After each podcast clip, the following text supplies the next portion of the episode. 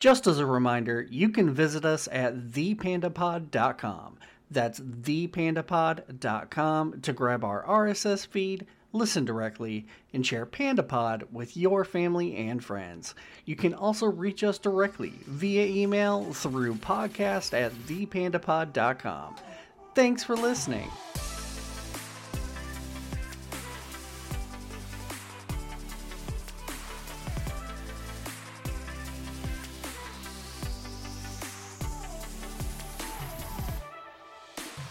Hello, and welcome to another episode of the Panda Pod. Joined today with our usual hosts, Jacob and Wiggy. Hey there. I like that you uh, had some questions about whether or not Wiggy's here. Or, Yeah, I don't know if, why- If he is really Wiggy. I called you Jacob, and I usually call you Rab, and that threw me off with the Wiggy thing. I was like, should I call Wiggy Justin? What should I do here? I didn't. I didn't. It, it sounded like you didn't know what Wiggy was. Like you were reading it off. Like you, like a you were, Wiggy like you were reading it off a piece of paper, right? Yeah, like, what, what is this Wiggy? word? We're joined with Wiggy? yeah, I don't know. Well, we're also joined today by our very special guest, Casey Stone. Hi there, Casey. How you doing, buddy? Hello, I'm well. How are y'all? Doing good. Awesome. All right. Well, Casey is a friend of mine from a spiritual community that we both share. Um, we're both fans of the comedian and spiritualist Jessa Reed. Uh, and we are talking about our personal, like everyday magic practices that we do at home. So, uh, for instance, uh, I get a lot, I've, I've gotten a lot of inspiration from seeing uh, the few posts that Casey's made about his altar setups. He's posted some pictures of his altar setups that I've really enjoyed. Um, he's talked a bit about his, you know, ritual work that he does uh, while he's at home. So we wanted to break that stuff down. Yeah, yeah. Awesome. Um, let's start with altar work. Casey, tell me about what an altar means to you. so, to me, an altar is a place of worship or acknowledgement with intention. Um, it's a pretty broad thing. Like a lot of people hear it off the cuff and would imagine, you know, the occult meaning of altar. They think, oh, it's going to be a pentagram and a circle and some weird writing on it. And it doesn't have to be that exactly. To, you know, it's all about what your practice is and what an altar means to you and how you use it with intention. Yeah, absolutely. And and coming from like a religious background. Yeah, if you have a like a religious background idea of like say like the normal Christian idea of an altar, they have a table with candles and the Bible and that's Mhm. their altar. Um but say an occultist might think of an altar as a shelf that they have or maybe a table or just a place in their home where they have a candle and a place they can leave offerings um, to whatever kind of energy or spirits they're working with. Yeah, right on. And what are some energies or spirits that you work with? Like, do you do deity work? Are you doing ancestral work? You know, do you mix things up? How do you, you know, use your altars? Um, I like to go about altar work intuitively myself. I guess I, if I had to pick a label about how about I use magic, it would be like chaos magic, in that like there's both life and death and chaos, right? And everything originates from there for me. So I Mhm. like to, I'm more of an energetic um, paradigm model, and then I combine that with a meditation practice and plant medicine practice and combining those two just focus on conscious work um so it's just for me it's about being aware of your own energy field um being self-aware of how your energy is flowing through you um i like to i guess i started work with the elements first for me that was a big thing um like fire water air earth spirit and um and then once you kind of identify how those energies interact with us every day and um, you get more of a personal connection with it So I have a question. Um, where did the idea for you to do this at all come from? Like, how did it start? Because I mean, I can't imagine myself. I mean, I can imagine myself now that I've had contact with it through Jeff and stuff like that, doing this type of Mhm. thing, right? but um, you know, I mean, I wouldn't just stumble upon this randomly. I don't feel like. Right. So my Genesis story uh, kind of began when I was 13. Um, I was brought up religious. Uh, there was a church. I, I grew up in a two street town in the middle of Indiana that had a church and a field granary or like a grain elevator. Um, so if you drove through it and blink, you'd miss it. But I rode my bike to church. I took myself to church. Like I always sought that out, like that spiritual connection. Um, but then I left the church. I started, you know, picking up on a lot of hypocrisy and things that just weren't adding up for me. Um, and so I kind of just sat out in my backyard one weekend on my hill looking into the sunset. And I just decided to meditate one day on my own through my own volition. I thought, you know, let's just let's just sit down and clear our head. And then things just started coming to me. And then after that, and I don't even know how to explain it, was just I felt love, I felt clarity, connection, and I felt like that's when I first made connection to my own higher self. Cool. Yeah, right on, man. Um I kind of we had a, a, similar origin, just more drawn out. I feel like like it, I, I grew up religious as well, and I started realizing the hypocrisies, and I left, and like I really shut down the spiritual side of me for a very long time. When I left the church, I was just like, nope, I am atheist, or I guess agnostic, or if anybody really asked, like if I was having a good conversation with someone and they asked me what I believe, and I told them I was just apathetic. Like I just didn't care, you know. Mm-hmm. But I think deep down inside, I really did care. Um, and then you know, for me, the the plant medicine is what really brought me back around. Like I just had like a, an effable experience on plant meds that made me just so aware that there was more out there, that there was more going on than what I was like paying attention to on a daily basis. Um, but I mean, that is what like led me to my own personal meditation and the own realization of the power within myself. Um, and yeah, that's that's how I came around to it. Yeah, that resonates with me as well.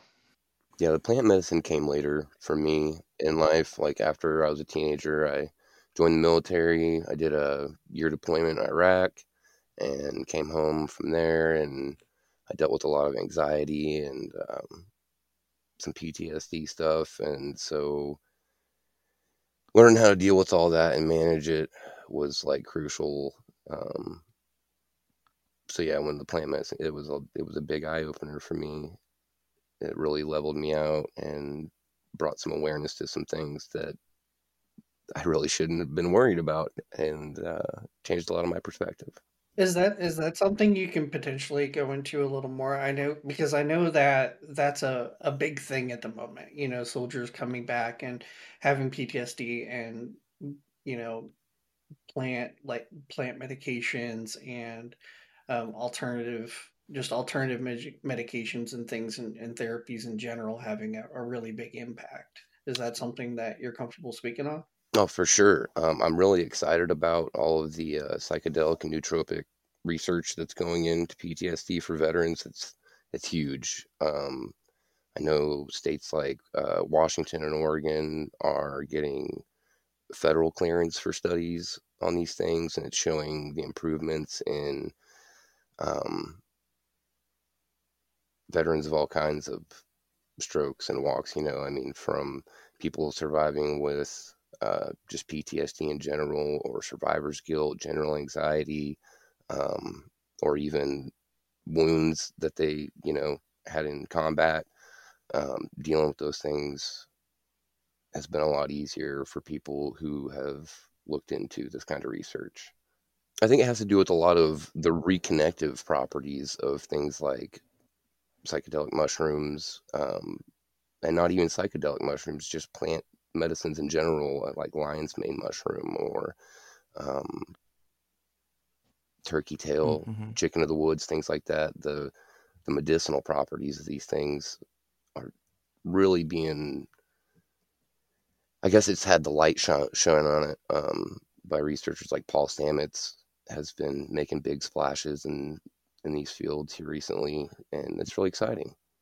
Yeah, agreed completely. I, I really have enjoyed the the research that I've looked into about like MDMA assisted therapy for for soldiers. That seems to be a uh, a really great pathway. I, I was listening to uh, an energy update from Jessa yesterday where she was talking about how she thinks or how she views the MDMA use um, and the way that it just opens up the serotonin flow and allows like all those emotions and you know just the clarity of emotion that you get on it um, i think that that's got a lot of a lot of good potential for for ptsd of all kinds not just soldiers so. Right. Yeah, especially coming from a place like the military where the stigma exists that even acknowledging this problem is huge. Um, I mean, I remember filling out my my post deployment paperwork. You know, Yeah. like, you know, like how do you feel? And everybody around me is like, "Hmm, just, uh, don't, mm, don't don't mention that, you know, type of stuff. And I was like, no, I'm going to be really honest about this because this is my health, and I came back to my benefit later. So, but yeah, being honest about it is huge. I mean, that's that's step one.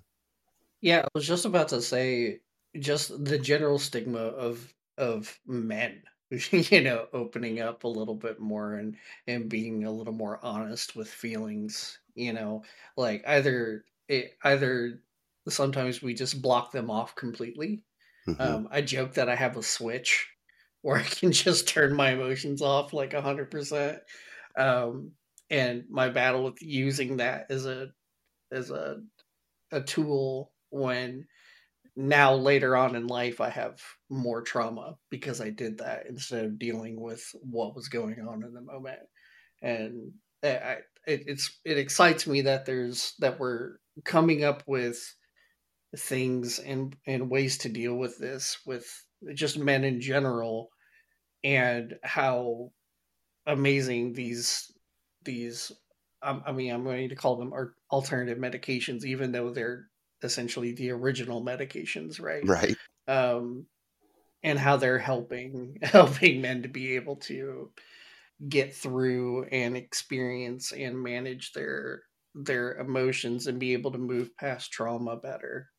Definitely, and also in relating that to magic, um, you know, once once I started working with from an energetic standpoint, you start becoming aware of how much male and female energy is flowing through you, you know, at one time, and how an imbalance or out of balance it is, and and that that helped me balance a lot of things out.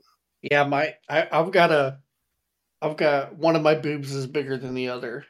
And uh, I'm pretty sure that's my feminine energies coming out. right. So- Oh, your your winky tit contains Yeah, all yeah, of your All my feminine all your divine yeah. feminine leaks from your your winky tit. Yeah. Well, I don't know about leaks. It's never leaked yet, but I've also never been man pregnant. Here's hoping. So He's just well, we'll he's have storing Yeah, well, here's hoping one day I get man pregnant. Um, yeah, I'm, Yeah. I'm, still, I'm storing that energy for later use. Yeah. Oh, right on. Well, um, let's go back to altar work real quick. Uh, what, what's your current altar setup, or do you have a, an altar at the moment? Okay, so I use a late 60s Peavey tube amp, like an amplifier, guitar amplifier, as my table. And then I have a wooden pedestal uh, altar on top of that that has the five elements inscribed in runic writing. Um, and then I use crystals or um, shape stones that I correlate energies with to use. Uh, I use a bit of spoon theory where I charge crystals and I carry them with me in a mojo bag every day. And if I need some of that energy, then I kind of use it from there. Okay, and yeah, what is spoon theory? What is that?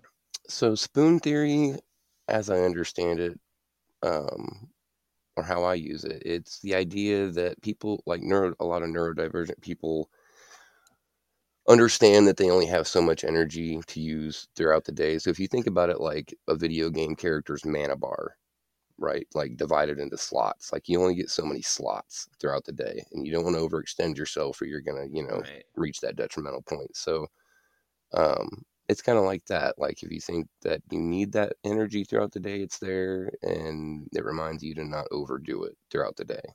What do you know why it's called spoon theory? Because it like, you're spoon feeding it throughout the day. Is that the idea? I honestly think it was because someone that developed it actually carried spoons around and I knew somebody that did this uh, in school, in middle school and high school. They legit did this. Uh, his nickname was Spoon, and he carried spoons in a briefcase, and it was super impressive. I, and now that I think back, I was like, man, he had, he was way ahead of us all. like 20 years ago, that guy had it figured out.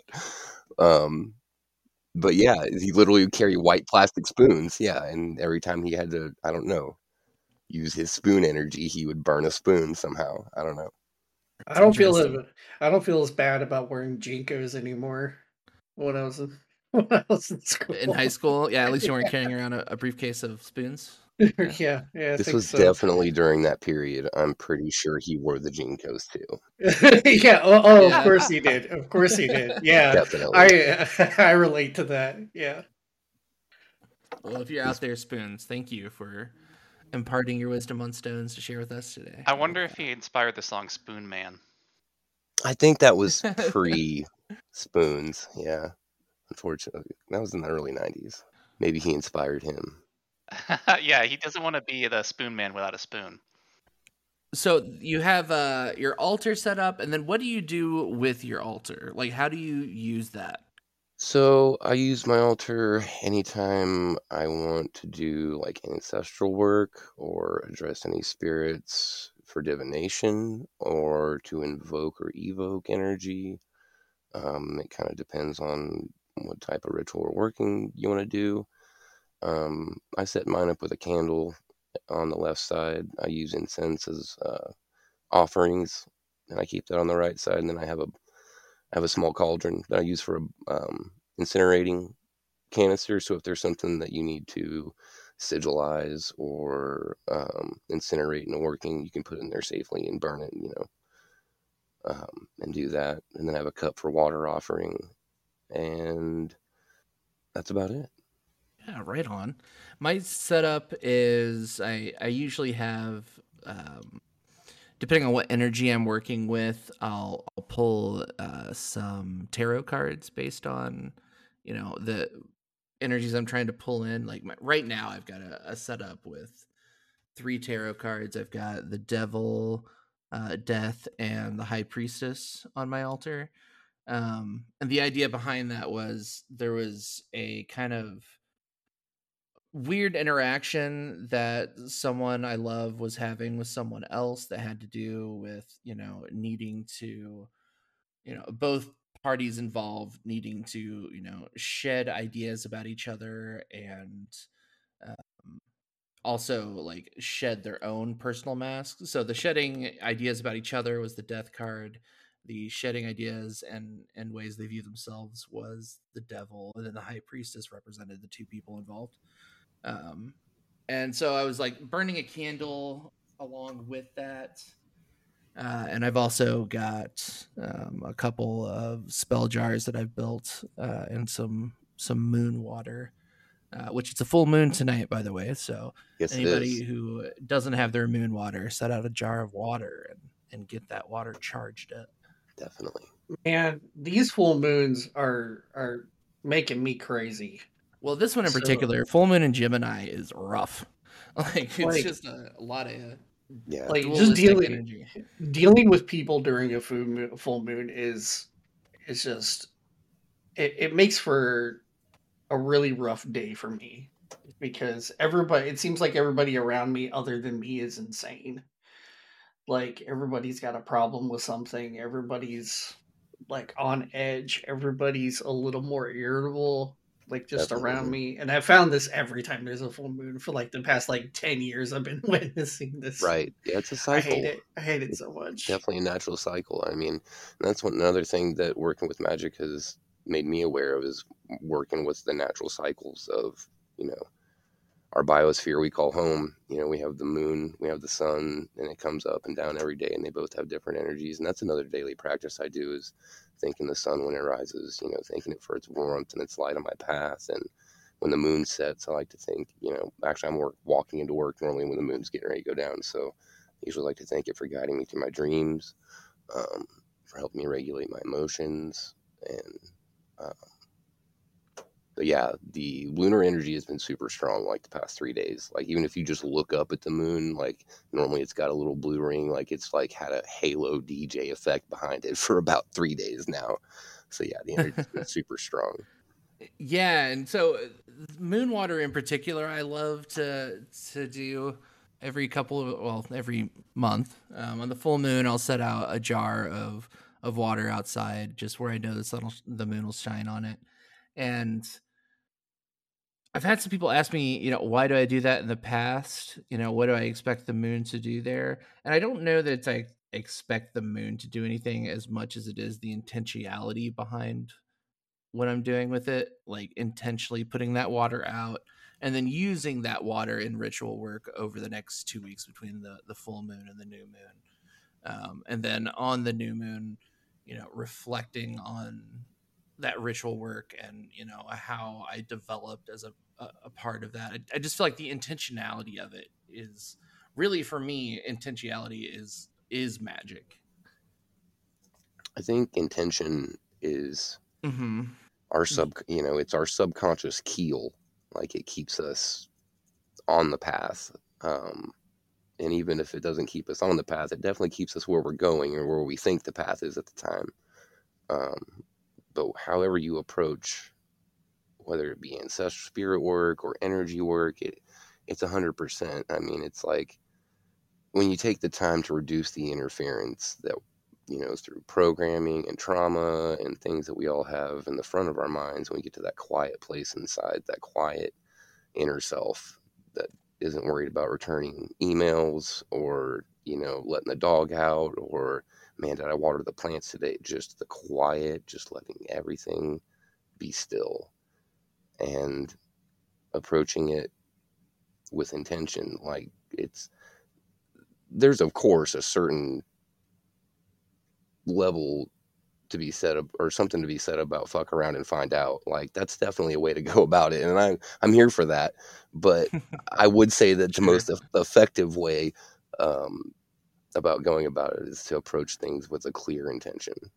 right yeah we to what you're asking about the way I view intention and magic is when you're doing magic work, you put an intention in your mind.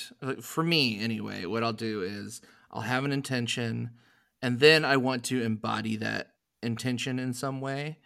Um, and oftentimes that involves my altar, you know, and the ritual work that I do at the altar, you know. And so, in my opinion, anyone's capable of doing you know manifestation work and magic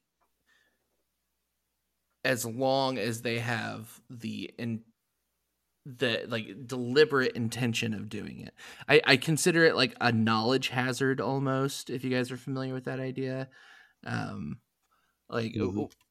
my ex-wife sarah she was really into magic and i I couldn't really understand what she was doing at the time, and we've had talks about it since we've left each other.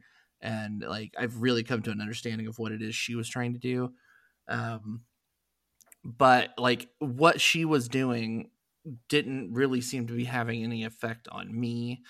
Um, like she would tell me about the like spell work, ritual work she was doing, and I was like, okay, that's great. You know, that's I'm not seeing any any reflection of what you're doing in the world, so it must not be real. Um, but later on, after our divorce, I met another witch and I was talking to her and I was like, Can you tell me like why I haven't ever really seen any any effect from the work I've seen other witches do? And she's like, Yeah, because you don't believe in it. Like the the secret to a curse or to magic in general is if you don't believe in it, it's not going to work you know and i know that mm-hmm. sounds counterintuitive it makes it sound like i'm saying that you know you just have to make it up in your head or whatever but i mean the truth of the matter is if let's say oh, someone puts a curse on you that curse isn't going to have an effect on you if you don't believe it's real like let's the, be completely let's be completely honest there's no difference between that and religion no there's there's really not like and i think religion is like some of the most ancient magic you mm-hmm. know yeah, I, I, I would agree that, with that. I think that brings pertinence um, to the saying that ignorance is. Well, I go a step further and say that Right. Yeah, that's the Yeah. kno- knowledge hazard part of it. As soon as you're made aware of some, of of of it, and you you take the time to like investigate it and decide you're going to believe in it, that is the point in which it starts affecting you. That's the knowledge hazard part of it. Mm.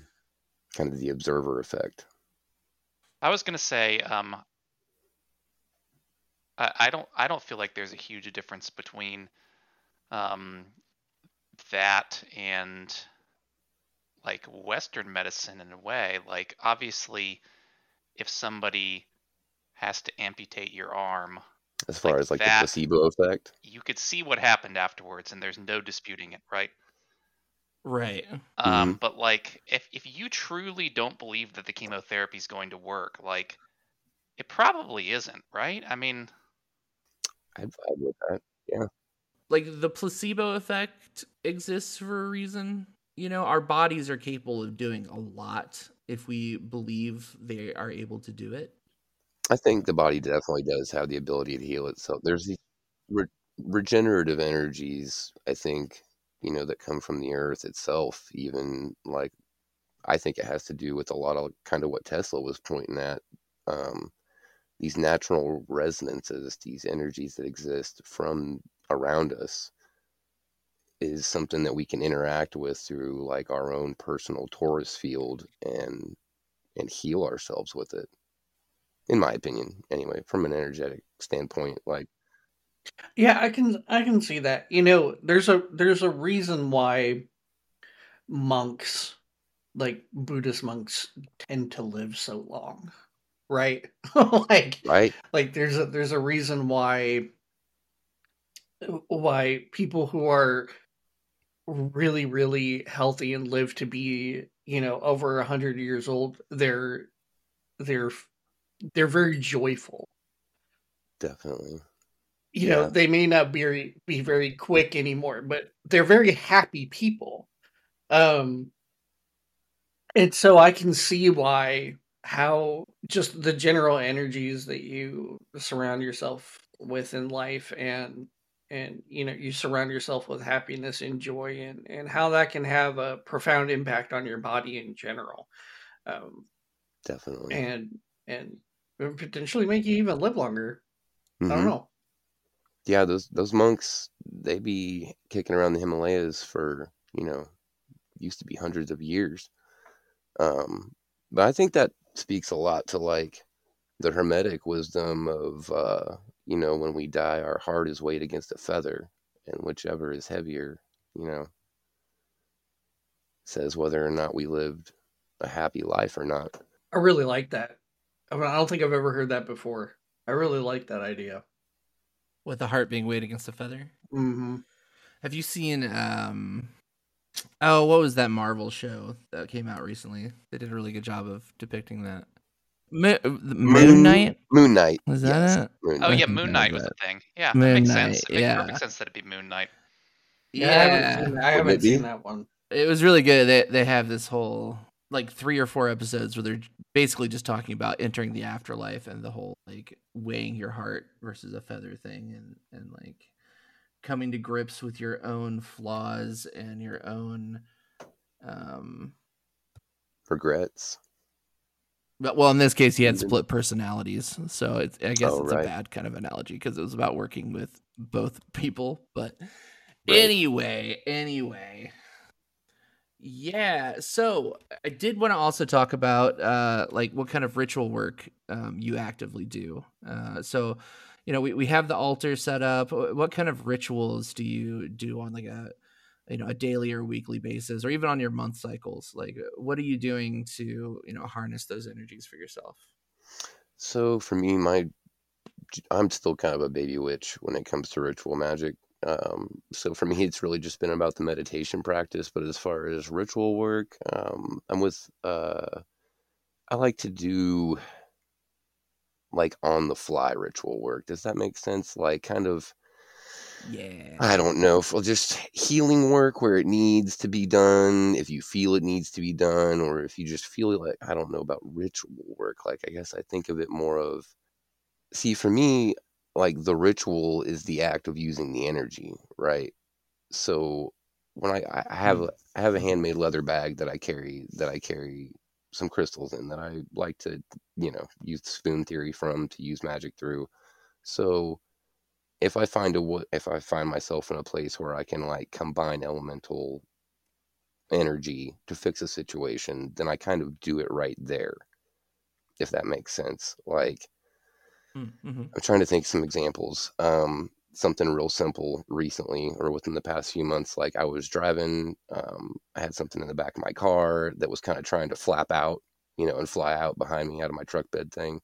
And there was a car behind me. And the only thing I was worried about that I could just see in my head was that thing coming out and like flapping over the windshield and causing them to wreck. And I was, so I was worried about their safety, right? And I just did this intentional thing where I just, I thought about water.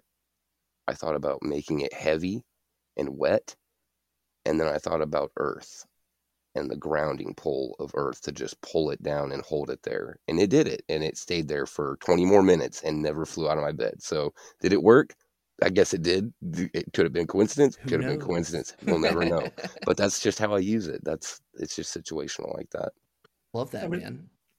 It makes me it makes me think of you as a, a practical magician. That's what I like to think. I Like mean, not so much an alchemist, like- an ener- energetic alchemist, I guess, is a good categorical phrase. Yeah, yeah. That's cool. I love that man. Thank you. Um, a lot of times when I'll get like a phone call or a text from someone, and like there's a, a situation with like some urgency or some panic or something like that. In those moments, that's when I'll like stop, do a little meditation, get myself centered, feel that energy inside myself, and then, you know, I really enjoy doing just like sigil work on the fly you know, Mhm. quickly drawing up a sigil, burning it at my altar real quick, and spending a couple minutes just like intentionally sending, you know, whatever vibes or energy that person needs at that moment to them. You know, it, who knows if it's really doing anything? Maybe it's just making me feel better in those situations. But either way, I feel like I, I get good feedback from it. You know, like later on, I'll talk to people and be like, "Hey, how's that situation going?" They're like, man, after I talked to you, I just felt so much better, or you know, blah blah blah happened. For And sure. Who knows whether I had any influence on that really, but at least I took the time to to put my intentions and energies out there for those people. You know. Definitely. Yeah, Same. and, and I think that's a good time um, to do my usual um, like uh, skeptics disclaimer, and it's not really a skeptics disclaimer. It's like why this should matter, even if you're a skeptic, you know?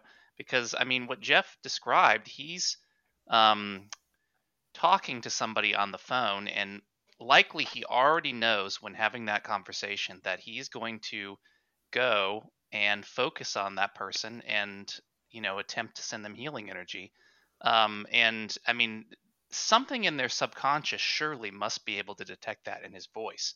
So in in a way, it has to do something, right? I mean, it's almost indisputable. Well, even if it well, even if it just gives Jeff more confidence to be himself, it, it changes the interaction that he has has with the other person. So That's even if true. so yeah. even if Yeah. so even if it doesn't actually may or may not affect the other person, it affects him, in which we all affect each other. So I mean, you could say that yeah, it definitely does do something, but I think it goes back to that like you have to believe that it's going to, otherwise it wouldn't do anything. Sure. there are also just a lot of interactions and times with people where I feel like I can't have a like realistic physical impact on them or or even like an immediate emotional impact on them that they might need that just letting them know hey i'm gonna burn a candle for you you know?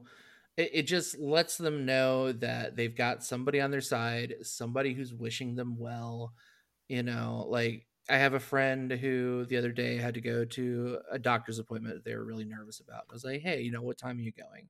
They told me what time. I said okay you know shoot me a text before you leave i'm going to light a candle for you i'm going to spend some time thinking about you and just sending you you know positive energy and good vibes and it's very thoughts and prayer y in a lot of ways which isn't great but what else can you do in those situations? You know, this person I was talking to is hundreds of miles away from me, and I just Right. want them to know that I'm thinking about them and I want them to be happy and well. You know, and Yeah. that's just that's me finding ways to take the time in my life to do that for those people. You know, I guess in my uh, imagining of it, I didn't even think you were telling them, right? Like even if you, I feel like even oh if you yeah, sometimes I somebody, won't. Yeah, um they i still feel like they can they should be able to sense that that's the way you're feeling when you're on the phone with them Mhm. that you're calm that you are going to do, you know you're going to do something about it not that that necessarily is going to solve their problem but you know you're they they i feel like they can sense in your voice and even if they don't consciously acknowledge it something is aware Have you have you what do you say instead of like thoughts and prayers now? Do you say like thoughts and sigils or like Eh. what is your no, I, I really do think when I say that I'm sending good vibes to people that it feels a lot like I'm saying thoughts and prayers kind of thing, you know? Like, well, I'm sending good vibes or I'm sending loving vibes or I'm sending grounding vibes for you in this time, you know? It, I think it's a very similar sentiment, but people know when I say it that there's actual practice behind it and that feels nice, I guess, you know? right? Mine's blessings be. I feel like that's that works on both ends. Like we're we're Oh, leaving it good. open for blessings to occur on your end and my end, but we're just hoping for good things. Yeah, I love that. Yeah, and, and then the other person says uh and with you. Right. Sure. Right. So another thing I wanted to talk about today, Casey, and this is something that you brought up when I mentioned that I wanted to have you on, was the idea of like kitchen magic because I feel like a lot of people don't realize this, but they they probably have like a grimoire of some sort in their kitchen or around their kitchen that's been handed down from generation to generation. It's called a recipe book you know yes.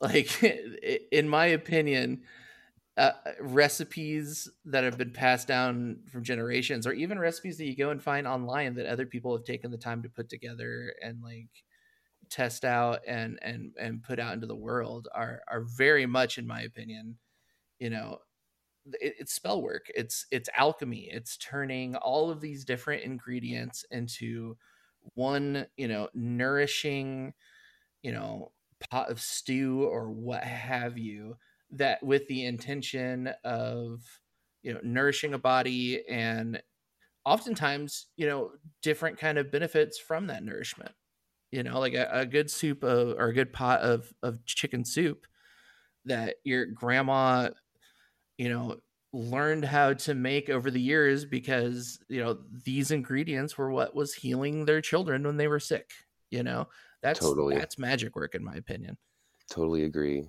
So, yeah, I would like to qualify all of that first off with a statement that, and I'm going to give credit to Chance Garden from Interverse Podcast on this because that's where I learned it. But spelling is creating a spell. That's how we create spells. By that's why they call it spelling. So, your recipe book mm-hmm. is a list of ingredients for spells to feed and nourish your body for sure. Um, and on top of that, you have to add medicines that have been passed down with food, like combining ginger and lemon and citruses Yeah. and honey, and then letting it, you know, sit in your windowsill and then sit in your cooler, and then you just kind of grab a little bit of that and put it in some hot water, and you've got, you know, a, kind of a cure-all. Um, these apothecary cures that have been handed down for hundreds, if not thousands, of years. Um, people are doing it every day and probably aren't even really aware of it. Uh, if you think about the prayers that even regular Christian people do before dinner, that's energy that you're asking to be blessed into the food you're about to consume um, by their God or their deity. So, yeah, kitchen magic to me is big. Um, just I think it brings a level of, of awareness again to that how we interact with that energy every day. Even if it's just making your cup of coffee, Mhm. maybe you have like a, a special spoon that you use, or to like get the coffee out or something, or and you make a ritual of I'm asking for this energy today to get me through the challenges that I'm going to go through, and I'm asking for the best outcome and thanking, you know, the ingredients, the plants that are in it, and and consuming it, and that in itself is a ritual. I really like Does that.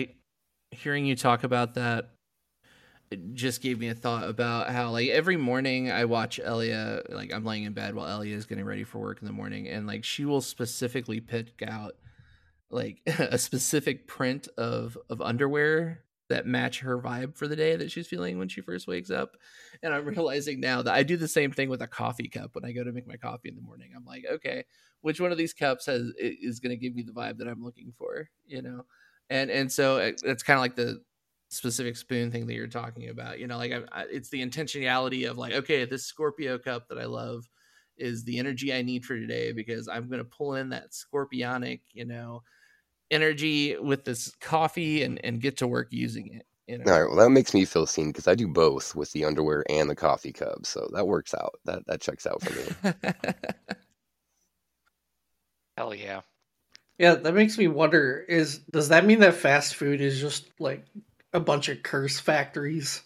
It's not curse factories, but it is a lot of just unintentional consumption. And it's the same thing with like a frozen bag of fries or something in your fridge. You know, like yeah, it's gonna feed you, but You there's no intentionally intention- get those fries out the fridge and put them in the air fryer. Like that's with intention.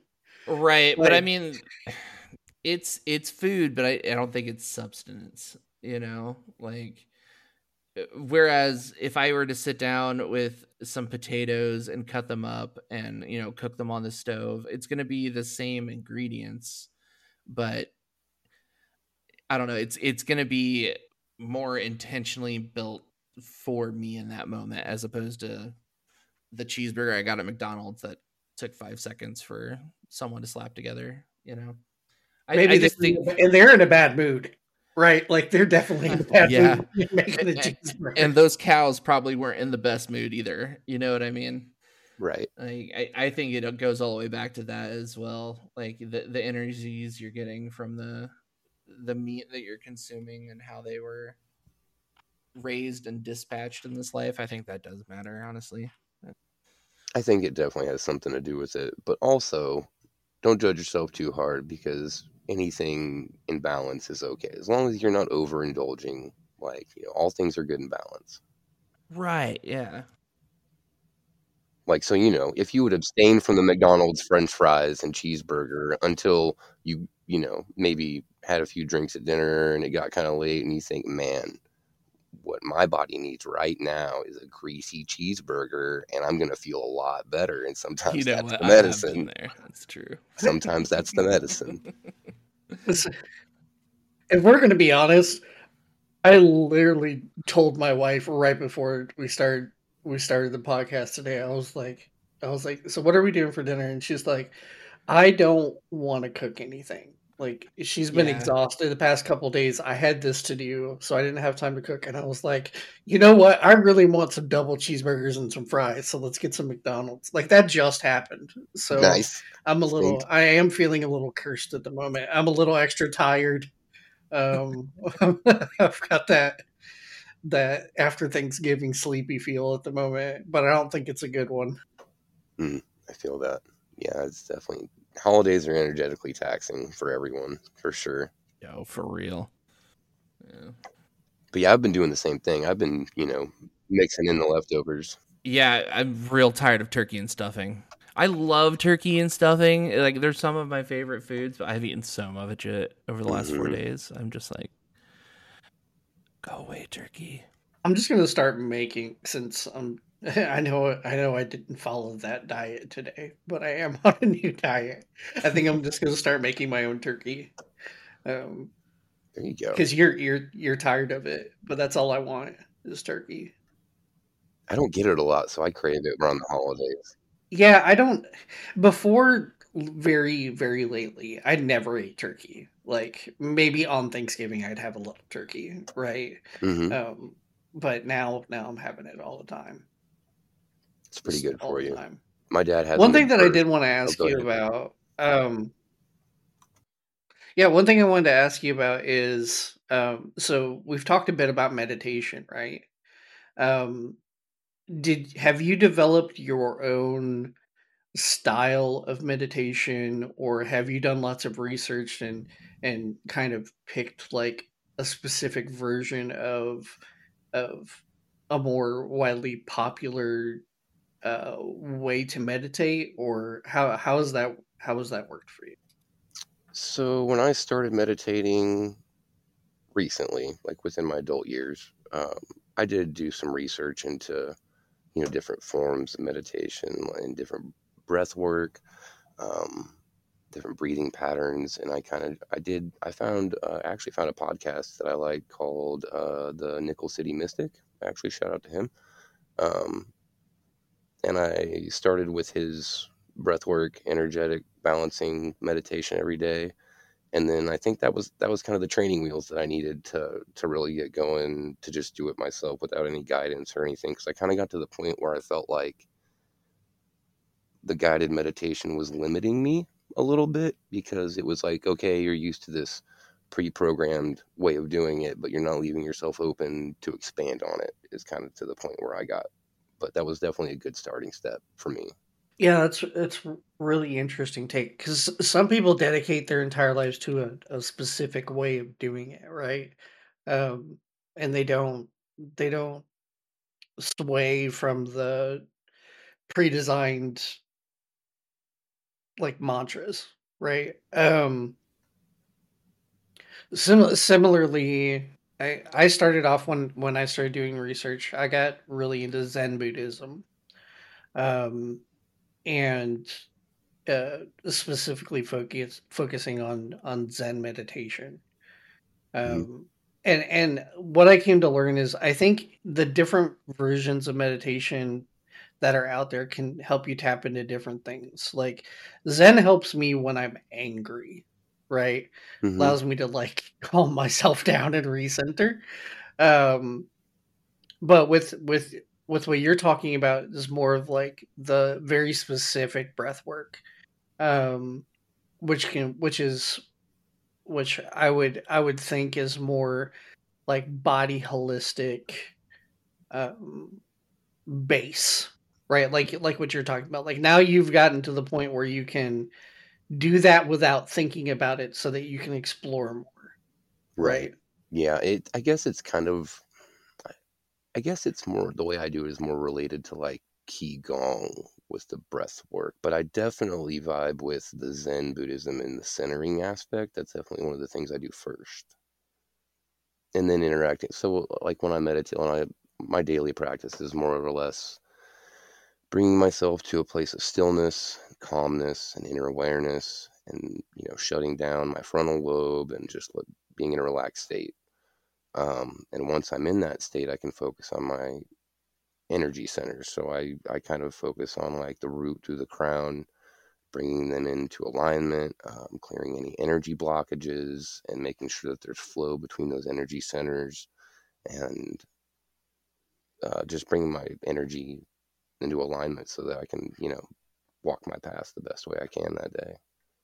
really awesome to hear it's motivating it's motivating I'm glad. I think that's why we're all out here to connect to each other and raise this. Yeah, for sure. And like I feel like the more I do group meditation with other people, like the more I learn as well.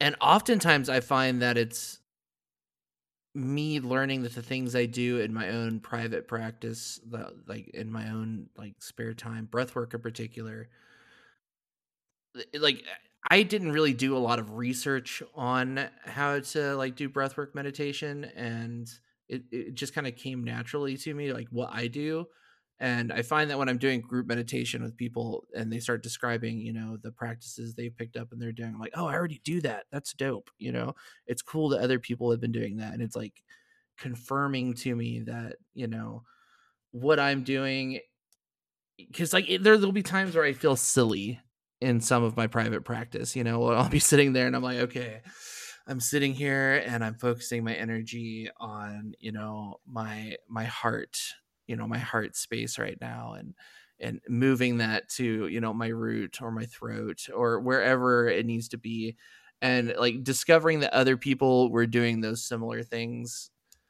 based on you know practices they learned from you know other teachers it, it just felt like good fun confirmation for me like okay i'm on the right path here. It there's more to learn but you know the the intuitive part of me that started doing these things you know obviously it's it's a human thing inside of me that other people have learned as well and it's it's worth exploring more i don't know it feels nice to have Definitely. that confirmation Definitely, and I think that brings a good point to how important um, community is, um, and like these validating, you know, conversations we get to have with each other about these experiences. Uh, I think that's super important, and like people in the Discord that we're involved with, and uh, Jessa Reed's AOD community, those things are super important, and I think as that evolves, it's gonna it's gonna be good for growth. Yeah, agreed completely. And and obviously you're a part of like the bigger community stuff that we're trying to build out there. Um like the more like intentional uh physical community that that we're trying to put together. You know, getting people in one specific spot to, you know, live together with intention and and yeah, who knows what that's going to look like in the end. I'm super excited about it for sure. Independent living is freedom to me. I'm ready for it. I think we all are.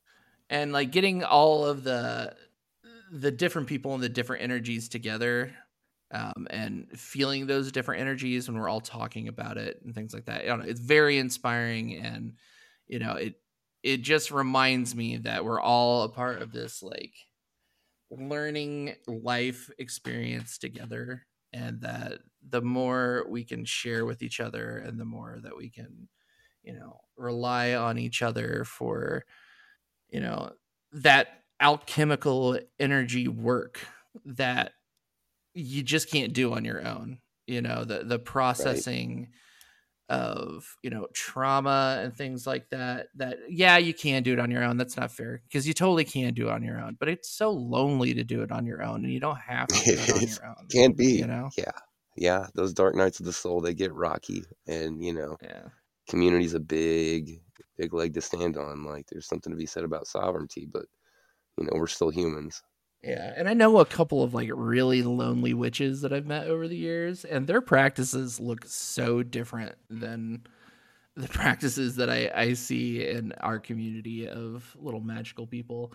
Like they're not as um somber and dark, I guess. Like I feel like there's something about doing magic alone uh that leads you down this path of oh this is secret and oh this is you know no one else knows this there's like a gatekeepiness to Mm. those like smaller you know personal witches that they, they don't want you to know their little secrets whereas when you get into a The community like of the we're a part information. of, it's all about sharing what we're finding Yes. yeah Right. It all goes back to intention.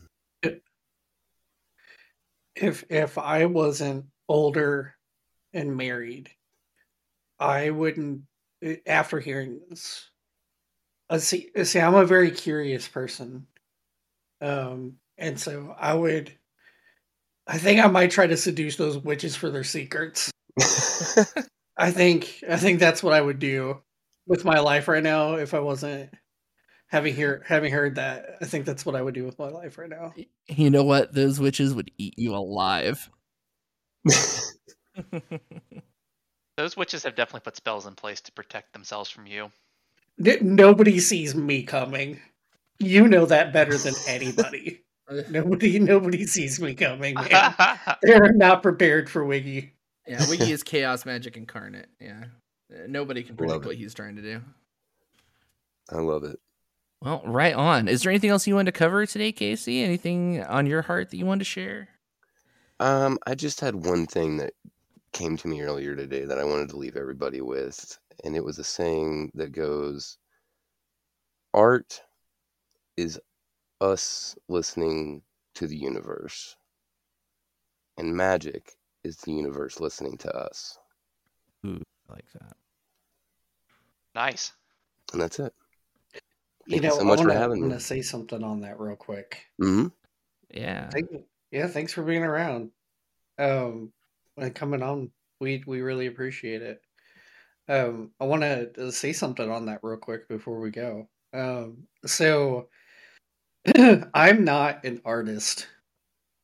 in in almost any way. I have no creative creativeness in me as much as I try to like get that out. And uh, we had a uh, a ceremony on Saturday for uh, a nephew that I lost. Um, well, that the family lost. I'm not trying to own that situation. Um, but uh, essentially, the the baby didn't last long um, after it was born, and we had like a little ceremony on Saturday. And so I'm getting ready, and I'm in the shower, and like I'm not really thinking about anything. Like I'm just kind of like just taking a shower. And all of a sudden an, an entire poem came to me. um, wow. that that I said that day. And and uh, like I said, I don't I'm not I'm just not artistic. And but I wasn't thinking about anything, I think was the key, right? And mm-hmm. all of a sudden that just came to me and it meant a lot to my sister-in-law um, that those those words resonated with her and she wanted like a copy of what i had said of what i had written down That's um, beautiful and it meant a lot to her and and so so to back up your claim you know in that saying of you know at least the first part of it of you know you have to be open to the world for that art to come to you. I think I think that definitely holds merit because I had never had a situation like that before. That's amazing. Um, but like I said, I wasn't thinking about anything, right? Like I was just completely like, okay, it's time for shampoo, right? Like I wasn't thinking about anything. So that's really amazing. That I think that that resonates with me. I'm so glad. That's when spirit knows that you're able to receive that. I think you know when when your intent is the cleanest to to get the message in those quiet times. Right, that's the beauty of meditation is just emptying your head and seeing what comes in, you know. I I know that mm-hmm. a lot of my favorite writing I've done, you know, immediately after after meditating. I think in particular like one poem I wrote when I was in the Rockies just sitting staring at some mountains and trying to clear my mind and yeah divine inspiration is interesting and i think that's what you experienced there man yeah well it, there it's a it's a very religious family right so a lot of a lot of the uh, the religious people are like you know that's like that's god talking through you and stuff you know and it, to me i really like on the same vein i i kind of believe in in eh, and I I don't take everything that Joe Rogan says as like any kind of gospel, right? He's a comedian. He's not like a like some kind of fact scientist, right? Right. but but as being an artist, you know, he's open to this idea of of of the muse, right?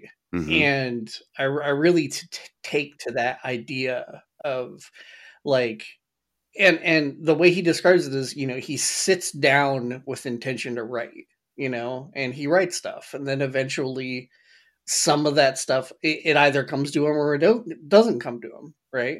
And he's not an artist that puts out like a new comedy special every year or every two years. He's more on like a five to six year cycle or seven year cycle with his with his stand-up routines right? So it takes time but the stuff does come to it, right? Um and that's what to me that's what i think i experienced. I don't think it was like specifically like one god or another god or whatever. I i, I definitely think it's more of a an energy muse like maybe even ancestor type thing right like that's that's kind of how i experienced that and then i don't think that came from some kind of like worded spirituality but right definitely. I definitely oh, resonate with that for sure. All right. Well, Casey, thank you so much for being on today with us, man. Do you have any socials or anything you want to plug? Any any spiritual practices out there that you're actively, you know, selling services for? I'm not doing that currently, uh, but if anybody wants to follow my Instagram, it's underscore uh, bones underscore of underscore stones underscore. Um, you can follow me there, and that's it. thank you guys so much for having me. I appreciate the opportunity to come uh, commune with y'all. Yeah, man, it's a lot of fun. Thank you for coming and sharing your your practices with us and your views on things. I I love sitting down and talking to you every time that we talk. I I learn something new, man. I I really appreciate having you in my life. Same. I appreciate that, brother. Yeah, thanks thanks for coming on. Really appreciate it.